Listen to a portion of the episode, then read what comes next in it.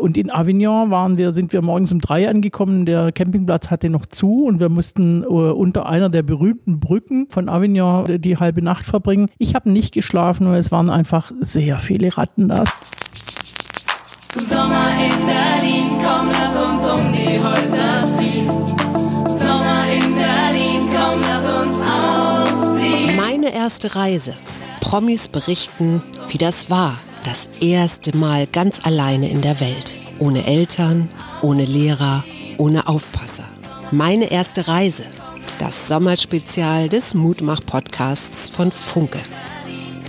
Sur le Pont d'Avignon, wer kennt es nicht? Ich habe es damals in der Schule gelernt und soweit ich mich erinnern kann, bezog sich der Text auf die unglaublich schönen und romantischen Brücken von Avignon. Die Frau, die uns heute von ihrer ersten Reise berichtet, ist eine der mächtigsten Frauen Deutschlands. Sie kann sogar den Bundeskanzler Olaf Scholz rumkommandieren. Bemerkenswert die Zeit, in der das alles passierte. Damals wurde getrennt, liebe Kinder. Das war die Zeit, als der gereckte Daumen noch nicht für Facebook stand, sondern für das Signal, hey, nimm mich mit, wenn du noch einen Platz frei hast. Das konnte man an jeder Ortsausfahrt machen. Die Profis hatten sich auf Pappschildern ihre Ziele gemalt und ja, dann wusste man nie so richtig, wo man am Ende landete. Unsere heutige Erlebnisberichterstatterin, die hat das Trampen durchaus als Fortbewegungsart genutzt und wie sie selber sagt, heute wird sie es ihren Töchtern nicht mehr empfehlen. Na, wer verrät uns denn heute von seiner ersten Reise?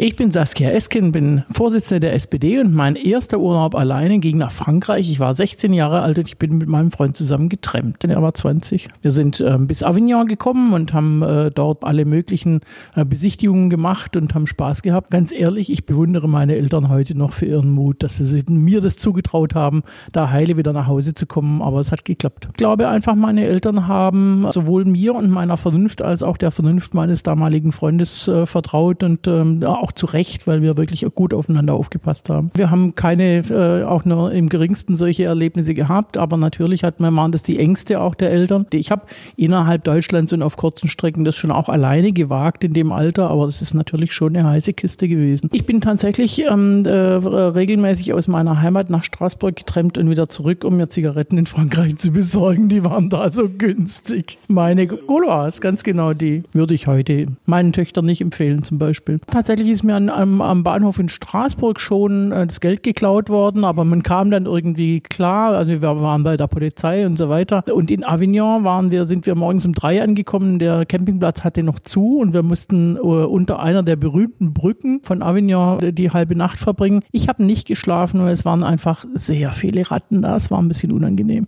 Wir waren zwei Wochen lang unterwegs und das war, also wir haben sehr, sehr viele tolle Eindrücke gehabt und äh, haben auch viel im Regen gestanden und sind nicht mitgenommen worden, all diese Dinge. Aber das war, glaube ich, auch die Abenteuerlust. Nicht nur jetzt äh, das Geld sparen, hat auch Geld gespart, aber jetzt Interrail wäre ja, wär ja günstig gewesen. Nee, wir wollten auf die Art unterwegs sein. Ne? All diese Zeit hat natürlich alles, was man da zum ersten Mal erlebt hat, natürlich dazu beigetragen, dass man äh, gelernt hat, selbstständig zu sein, für sich selber einzustehen, Ängste zu überwinden, die man naturgemäß hat. Aber äh, war schon eine tolle Erfahrung.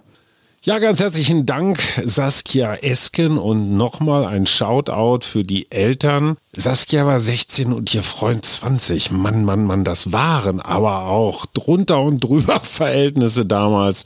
Und es war eine tolle Zeit.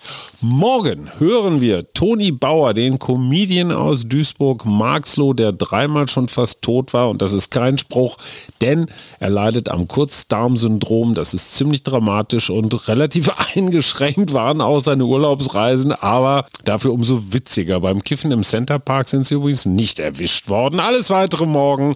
Bis dahin viel Spaß und tschüss. Das war der Mutmach-Podcast von Funke. Unterstützt uns bei steady.fm, folgt uns auf Instagram oder hinterlasst gerne eine nette Bewertung. Wir hören uns.